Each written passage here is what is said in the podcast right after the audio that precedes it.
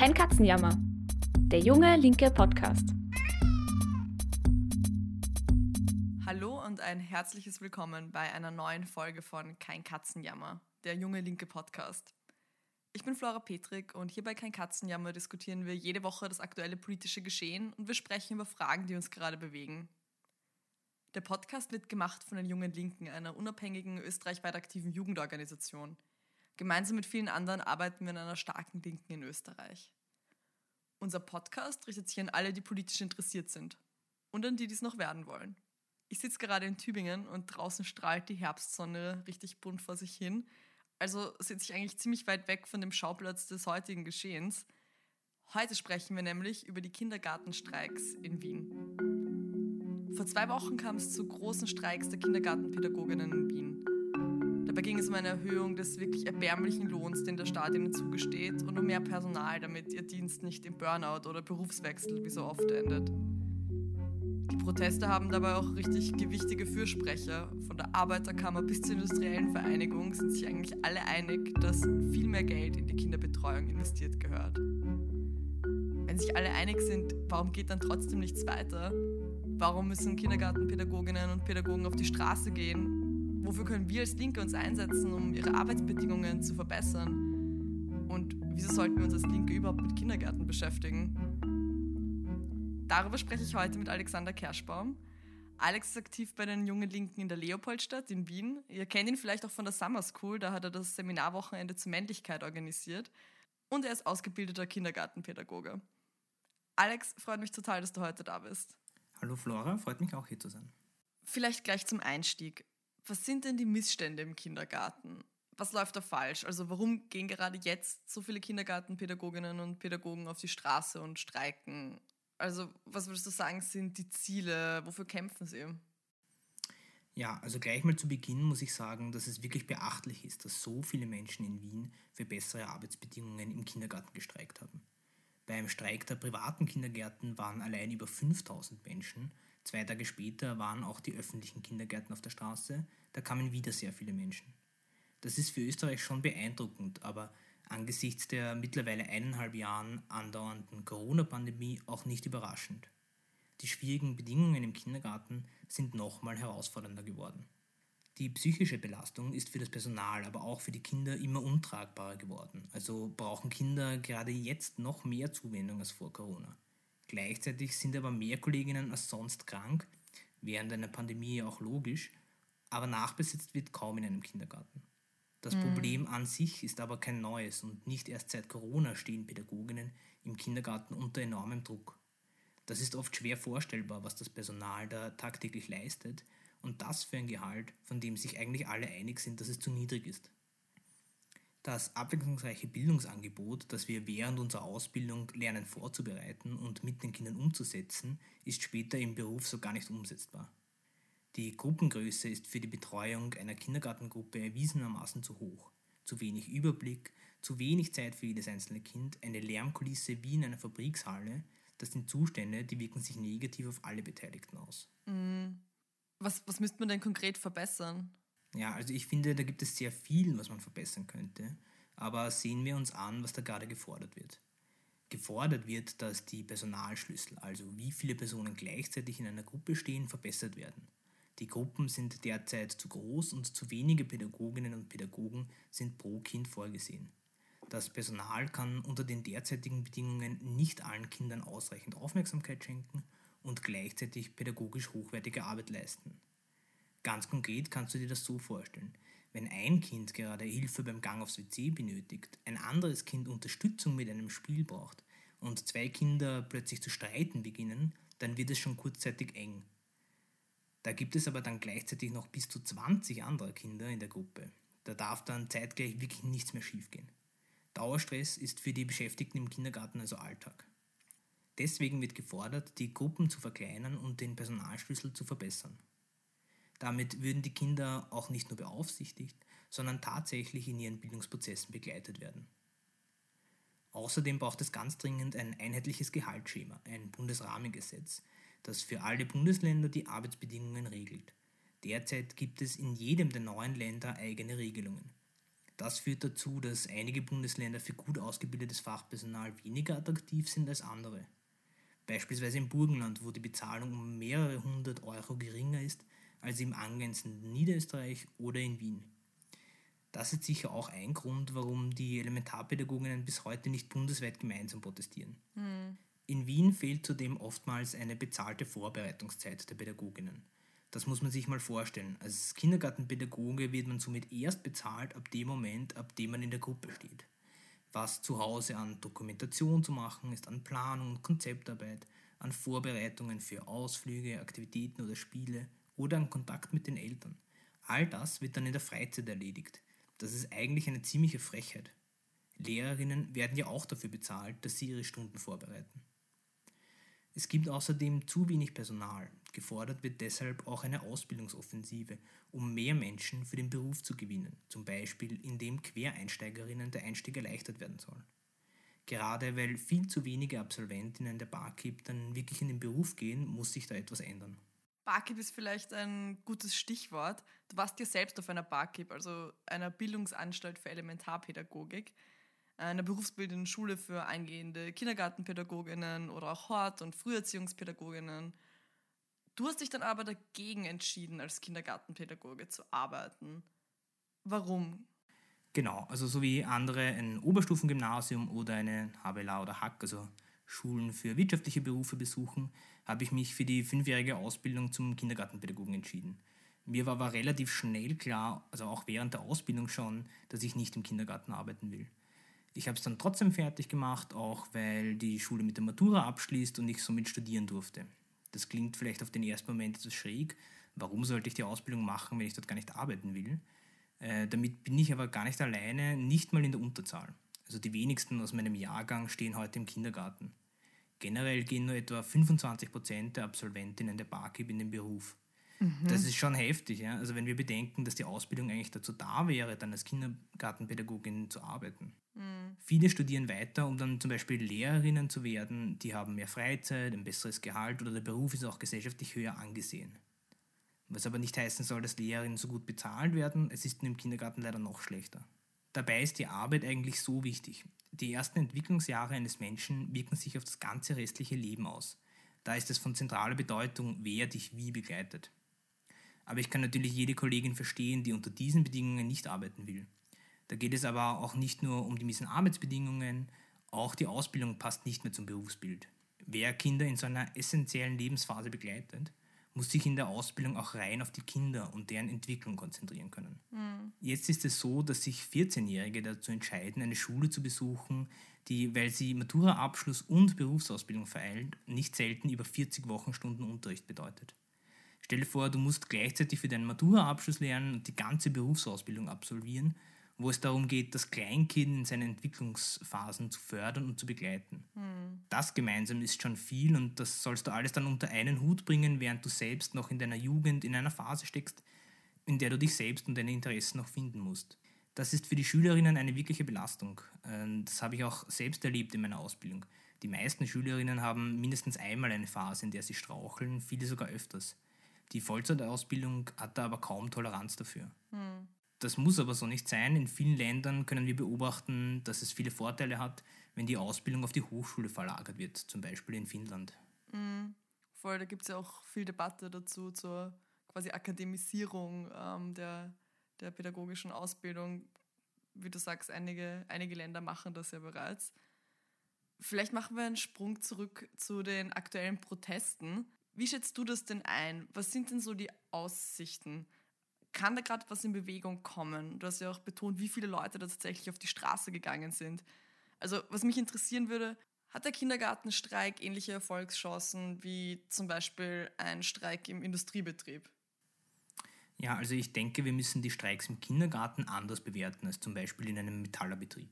Beschäftigte und die Gewerkschaft in der Industrie haben auch in Österreich erstens mehr Erfahrung bei solchen Protesten, auf die sie zurückgreifen können und zweitens kann ein Streik in der Industrie den Betrieb schnell mal Millionen kosten. Das ist so im Sozialbereich natürlich nicht möglich. Ein Streik im Dienstleistungssektor löst dadurch tendenziell weniger Druck auf die Verantwortlichen aus. Die Leidtragenden sind ja keine reichen Fabriksbesitzer, die dann mehr bezahlen, weil ihre Produktion sonst zu lange stagniert, sondern sind in dem Fall Eltern, die vor verschlossenen Kindergartentüren stehen. Mhm. Also der Druck ist ganz anders gelagert, daher ist die Bedeutung des Streiks auch eine andere. Nichtsdestotrotz sehe ich die Kindergartenstreiks als sehr positiv. Alleine schon das Signal an die Kolleginnen, wir halten zusammen. Wenn ich in einem Kindergarten arbeite und mir dort das Wasser bis zum Hals steht, dann kann es natürlich Hoffnung stiften, wenn tausende Kolleginnen gegen die gleichen Arbeitsbedingungen auf die Straße gehen. Und es schafft auch Erfahrung. Also wenn zumindest der Streik einmal funktioniert hat, die Einigung dann aber unbefriedigend ausfällt, klappt es vielleicht beim nächsten Mal, weil man dann zum Beispiel weiß, was hat gut funktioniert, was hat nicht funktioniert, welche Strategie ist sinnvoll und so weiter. Eine Streikkultur zu entwickeln kann der erste Schritt sein, um Verbesserungen zu erreichen. Ich glaube, es wird halt nicht von heute auf morgen gehen, aber dann möglicherweise schon übermorgen. Hm. Was bei den Protesten noch auffällt, ist, dass die Angestellten von privaten und öffentlichen Trägern getrennt voneinander protestiert haben. Das ist einerseits schade, weil dann die Streikenden innerhalb getrennt werden, obwohl sie eigentlich dasselbe Ziel haben. Andererseits für mich auch nachvollziehbar, warum das passiert ist. Mhm. Die privaten Träger der Kindergärten haben ganz einfach die Betriebe für die Streikdauer geschlossen. Da stehen dann Eltern vor verschlossenen Türen und die Pädagoginnen legen tatsächlich ihre Arbeit nieder. Das ist etwas Neues in Österreich, dass sich die Beschäftigten von verschiedenen Trägern zusammentun und gemeinsam protestieren. In den öffentlichen Kindergärten ist das ein wenig anders, weil sie einen gesetzlichen Betreuungsauftrag haben. Träger sind hier in Österreich die einzelnen Bundesländer. Da argumentiert dann die Stadt Wien, dass die Kindergärten offen bleiben müssen. Die Pädagoginnen haben dann protestiert statt gestreikt. Das heißt, die Kindergärten sind offen geblieben und es gab somit keine weiteren Konsequenzen. Da muss man dann auch realistisch bleiben und sagen, dass das der Stadt Wien wahrscheinlich relativ egal ist, wenn die Betreuung sowieso aufrechterhalten werden kann. Hm. Das ist natürlich schade, wenn der Protest dem Betreiber nicht wehtut. Mit so einem zahnlosen Protest wird es dann auch nicht möglich sein, eine Verbesserung zu erreichen. Was glaubst du, bräuchte es denn, damit die Streiks erfolgreich sind, also damit tatsächlich Verbesserungen erreicht, erkämpft werden? Ich denke, für die Beschäftigten der öffentlichen und privaten Kindergärten gibt es grundsätzlich unterschiedliche Erfolgschancen. Die privaten Kindergärten bezahlen in Wien wesentlich schlechter als die Stadt und die Beschäftigten der Privatkindergärten können somit zumindest für eine Angleichung der Gehälter streiken. Die Arbeit ist schließlich die gleiche. Da stehen die Chancen auch nicht schlecht, tatsächlich eine Verbesserung zu erkämpfen. Wenn nicht jetzt, dann vielleicht beim nächsten Streik. Auf der anderen Seite hat der Staat als Arbeitgeber im Sozialbereich oft eine viel härtere Sparlogik. Wenn die Argumentation lautet, dass es das Budget nicht zulässt, Gehälter zu erhöhen oder zusätzliches Personal anzustellen, gibt es im Arbeitskampf, wenn es dann überhaupt einen gibt, oft wenig Spielraum. Gegen das Bundesbudget der Sozialausgaben des Staates Österreichs zu streiken, ist da gleich ein ganz anderes Kaliber. Mhm. Wenn da in Wien protestiert wird, kann die Stadt sich einfach herausnehmen und sagen, sorry, da sind wir nicht zuständig, da können wir leider nichts machen. Das kann ein privater Betreiber natürlich so nicht machen. Es ist somit aber auch einfach viel abstrakter, gegen die öffentliche Hand zu streiken. Mm, voll, ja. Ja, finde ich nachvollziehbar. Ich finde, nach dem, was du bisher erzählt hast, liegt eigentlich auf der Hand, wo die aktuellen Probleme liegen. Also zu wenig Personal, zu wenig Zeit, zu wenig Geld. Wenn das denn so klar ist, warum tut sich dann denn nichts? Also ich habe das Gefühl, wir sehen da seit Jahren zu, wie sich die Zustände für Kindergartenpädagoginnen verschlimmern. Du hast eh auch erzählt, Corona hat das Ganze nochmal zugespitzt. Noch dazu gibt es ja jetzt bei den Protesten wirklich einige Fürsprecher, also von Arbeiterkammer bis Industriellen Vereinigung, die sich da alle eigentlich einig sind, hier braucht es mehr Geld. Warum geht denn trotzdem nichts weiter? Das ist mir nicht so ganz klar. Ja, also da hast du natürlich vollkommen recht. Es sind sich seit Jahren alle Beteiligten einig, wie wichtig die Aufgabe der Kindergärten ist, die Kinder bestmöglich zu fördern und zu begleiten. Sowohl Eltern, die Wissenschaft und selbst die bürgerlichen Parteien sehen, dass es da Handlungsbedarf gibt. Bis auf kleine Ausnahmen bleibt es aber bei diesem Lippenbekenntnis. Alle stimmen sich gegenseitig zu, verändert wird aber nichts. Mhm. Und wie du sagst, ist es schon interessant, dass sich die Sozialpartner, also Arbeiterkammer und Industriellen Vereinigung einig sind, dass viel mehr Geld in die Kinderbetreuung investiert gehört. Letzten Endes haben beide dieser Kräfte ein Interesse an staatlicher Kinderbetreuung. Die arbeitende Bevölkerung profitiert natürlich von einem großzügigen Kinderbetreuungsangebot. Eine Arbeit, die sonst auf Frauen zurückfallen und sie ins Haus und Herd binden würde. Staatliche Kinderbetreuung ist aber auch aus einer sozialen Notwendigkeit entstanden, die Kinder unter der Arbeitszeit der Eltern irgendwo unterbringen zu können. Staatliche Kinderbetreuung ist aber auch aus einer sozialen Notwendigkeit entstanden, die Kinder unter der Arbeitszeit der Eltern irgendwo unterbringen zu können. Staatliche Kinderbetreuung ist damit eine Errungenschaft der Arbeiterbewegung in Österreich. Gleichzeitig wird hier auch das Zutun der Arbeitgeberseite sichtbar, denn Kinderbetreuung beruht auf einem Kompromiss. Die Eltern können dann Vollzeit arbeiten gehen, was sowohl Arbeitgeber als auch dem Staat Geld in die Tasche spült. Die Bildung der Kinder ist dabei aber nur zweitrangig. Zwar fordert die Industriellenvereinigung auch Investitionen in frühkindliche Bildung, aber sagen wir mal so, das ist nicht die Bildung, die wir meinen. Bildung im Kapitalismus zielt generell nicht auf die beste Entwicklung der Einzelnen ab, sondern auf das Einüben von Gehorsam und das möglichst frühe Sortieren zwischen Straßenkehrern und Managern. Das ist vielleicht etwas überspitzt formuliert, bedeutet aber, allen ihren angeblichen Platz in der Gesellschaft zuzuweisen. Und pädagogische Institutionen werden dabei zu solchen Platzzuweisern und sichern gleichzeitig das Funktionieren des Systems ab. Diese Funktionen können die Kindergärten offensichtlich auch unter Personalmangel und mit überfordernden und unbezahlten Arbeiterinnen erfüllen. Zum Leidwesen der Pädagoginnen. Solange die Kindergärten also strukturell diesen Zweck erfüllen, wird der Staat kaum Handlungsbedarf sehen. Brenzlig wird es erst, wenn die Stabilität des Systems in Gefahr wäre deswegen geht hier auch einfach sehr wenig weiter. Teilweise gibt es sogar rückläufige Tendenzen, also wie etwa in Oberösterreich, wo 2018 die kostenlose Nachmittagsbetreuung gestrichen wurde. Hm. Wir dürfen nicht vergessen, unser Sozialstaat basiert auf einem Klassenkompromiss, der vielleicht nirgendwo so gut sichtbar wird wie beim Thema Kinderbetreuung. Durch die jüngsten Chats mit Sebastian Kurz und Thomas Schmidt aus dem Sommer 2016 ist publik geworden, dass eine flächendeckende Kinderbetreuungseinigung von Rot-Schwarz geplant war, die aber dann durch den internen Putsch von Kurz verhindert worden ist. Diese Einigung wäre natürlich ein Prestigeprojekt der Großen Koalition geworden. Das ist natürlich nur möglich, wenn sich beide Parteien da einig sind. Aus dieser Perspektive ist die Mischung aus Sozialstaat und Liberalisierung eigentlich, zynisch gesagt, fast perfekt für die Herrschenden. Billige Ganztagskinderbetreuung kostet den Staat wenig und Eltern können zwölf Stunden arbeiten gehen. Sowohl die Kinderbetreuung billig zu halten, wie es in staatlichen Einrichtungen passiert, oder damit sogar Gewinn zu machen, wie es in privaten Kinderbetreuungseinrichtungen der Fall ist, ist also für den Staat attraktiv. Kein Wunder, dass sich da auch ÖVP, SPÖ und die Neos einig werden. Mm, voll, an, an die Chats musste ich auch denken. Danke nochmal fürs, fürs Aufschlüsseln, was doch dahinter steht an politischen Interessen.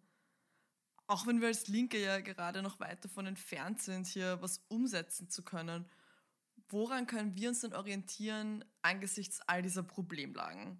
Also, was hältst du denn für sinnvolle Forderungen? Wofür können wir uns als Linke einsetzen, um die Arbeitsbedingungen von Elementarpädagoginnen und Pädagogen zu verbessern und damit ja auch das Leben von Kindern und Eltern? Ja, also zuallererst müsste es eine Anpassung des Betreuungsschlüssels entsprechend moderner wissenschaftlicher Erkenntnisse und aber zusätzlich auch die Verringerung der Kinderanzahl in den Gruppen geben. Der Betreuungsschlüssel legt fest, wie viele Kinder von einer Pädagogin betreut werden können. Derzeit sind es bei Gruppengrößen von bis zu 25 Kindern etwa zwei Betreuungspersonen. Somit soll eine Person 12 bis 17 Kinder gleichzeitig im Blick haben, in Ausnahmen sogar mehr. Und hier reden wir auch von wirklich kleinen Kindern, von mit zwei, drei Jahren, die viel Aufmerksamkeit und Fürsorge brauchen. Mhm. Ich brauche gar nicht erläutern, was in Ausnahmesituationen wie einem Unfall passiert. Die Aussage, ich kann während der Arbeit nicht mal aufs WC gehen, ist Alltag im Kindergarten.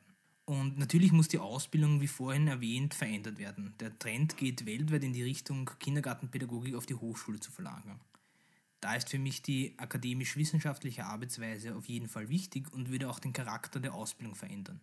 Also mehr Raum für Reflexion, für Auseinandersetzung mit Theorien und Konzepten und wie wir in anderen Ländern wie Finnland beispielsweise sehen können, auch eine gesellschaftliche Aufwertung des Berufs. Für mich wären dabei aber vor allem zwei Sachen wichtig, die auch mit der Akademisierung zusammenhängen, aber nicht nur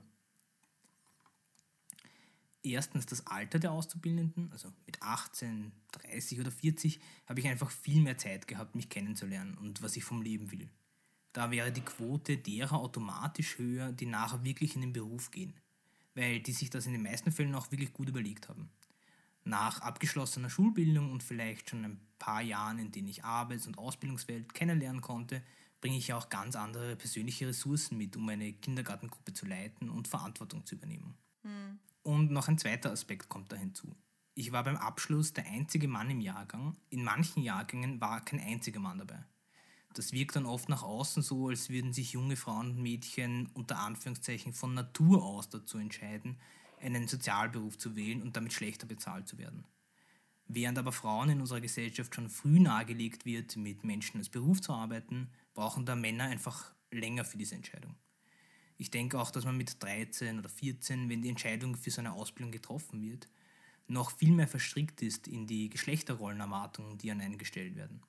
Mhm. Da ist es noch viel mehr mit Scham behaftet, als junger Mann Kindergartenpädagoge werden zu wollen. Und man wehrt sich vielleicht auch selbst dagegen, weil man Angst hat, verspottet zu werden. Wenn man sich aktuelle Zahlen ansieht, merkt man aber, das ändert sich mit dem Alter.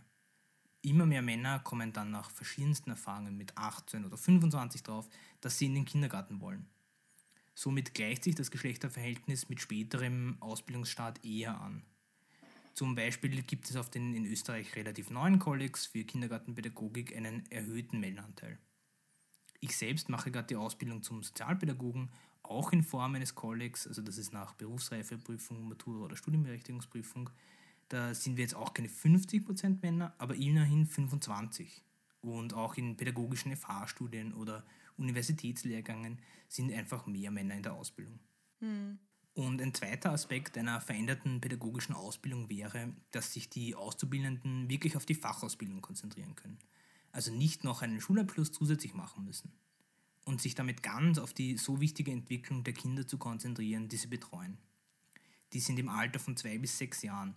In dem Alter finden Lernprozesse statt, die später so nicht mehr ausgeglichen oder nachgeholt werden können. Diese jungen Menschen werden im Kindergarten für ihr restliches Leben vorbereitet, also für die Schule, für die Arbeitswelt, für die sozialen Kontakte, für Partnerschaften und die Teilnahme an unserer Gesellschaft. Die Erwachsenen von morgen sind heute Kinder. Da sollten wir als Gesellschaft auch dafür sorgen, dass die Pädagoginnen bestmöglich auf diese Aufgabe vorbereitet sind und keine Kosten und Mühen scheuen. Mm, voll, ich glaube, das sind einige total zentrale Punkte, die auch einfach auf die Problemlagen, die du vorher skizziert hast, äh, konkret reagieren würden. Ich habe mir gerade noch gedacht, so als Szenario, wenn wir einen Schritt weitergehen, da würde mich jetzt zum Abschluss noch interessieren, was ist denn so das Ziel, also vielleicht die Utopie, wenn wir über Kinderbetreuung nachdenken. Wie soll denn Kinderbetreuung, sollen Kindergärten in einer Welt aussehen, für die wir als Linke kämpfen? Ja, das ist natürlich eine schwierige Frage. Wo wir als Menschheit hinwollen, kann ich mir heute nur schwer vorstellen. So ist es natürlich auch mit den Aufgaben eines Kindergartens. Weil wir aber heute nun mal im Kapitalismus leben, sollte es auch gerade eher darum gehen, Kinder im Kapitalismus so gut es geht zu begleiten. In diesem System geht es vielen Menschen schlecht, sie werden im Stich gelassen. Armut und die anderen Schrecken des Kapitalismus wirken sich selbstverständlich auch auf unsere Kinder aus. In Österreich sind beispielsweise etwa 18% der Kinder und Jugendlichen von Armut betroffen. Das ist mehr als im Schnitt der Gesamtbevölkerung. Konkret sind das 324.000 Kinder. Für diese Kinder ist es nicht selbstverständlich, neue Kleidung zu bekommen, wenn die alte abgenutzt ist oder überhaupt mit ihren Familien mal auf Urlaub zu fahren.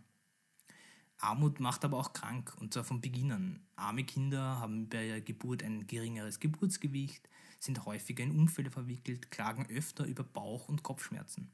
Und auch die ungerechte Wohnsituation und die immer teureren Mieten wirken sich konkret auf Kinder aus. Aufgrund des oftmals beengten Wohnraumes ist es für Kinder schwieriger, Freundinnen einzuladen. Die Wohnsituation kann aber auch zu gesundheitlichen Problemen führen oder zu Stressreaktionen aufgrund des mangelnden Rückzugsraums. Zudem sind die Umweltbelastungen durch zum Beispiel die Lage der Wohnung an Straßen mit hohem Verkehrsaufkommen höher, die Spiel- und Grünflächen oft geringer. Wir sehen also, Kinderarmut ist ein ganz konkretes gesellschaftliches Problem. Diese Probleme kann zwar kein Kindergarten lösen, aber zumindest für diese Kinder Abhilfe verschaffen. Im Kindergarten sollte die Gesellschaft die Aufgabe übernehmen, wirklich dafür zu sorgen, dass Kinder genügend Aufmerksamkeit, eine ausgewogene und gesunde Ernährung, ausreichend Bewegung ansprechende Spielmaterialien und so alles bekommen und in ihrer Entwicklung unterstützt werden. Das heißt auch die Qualität der Betreuung dahingehend zu erhöhen, dass Eltern das Angebot auch unbedingt nutzen wollen. Darüber hinaus sollte der Kindergarten vollständig gratis sein, damit auch die Eltern entlastet werden. Das würde schon vielen Familien helfen. Es würde natürlich nicht bedeuten, dass der Kindergarten die ungleichen Bedingungen, mit denen Kinder im Kapitalismus konfrontiert sind, lösen kann, aber sie könnten zumindest entschärft werden und damit die Grundlage für eine gerechtere Gesellschaft liefern. Mhm. Aber um nochmal auf deine Frage zurückzukommen, wie denn Kinderbetreuung in einer Welt aussehen soll, für die wir Linken kämpfen wollen, wie ich vorhin erwähnt habe, sehe ich die Kinderbetreuung als gesellschaftliche Aufgabe und das sollte auch das Ziel sein, also dass die Kinderbetreuung kollektiviert wird. Alle Aufgaben, die heute den Individuen unserer Gesellschaft übertragen werden, hier also vor allem den Frauen, könnte auch kollektiv, also gemeinsam organisiert werden.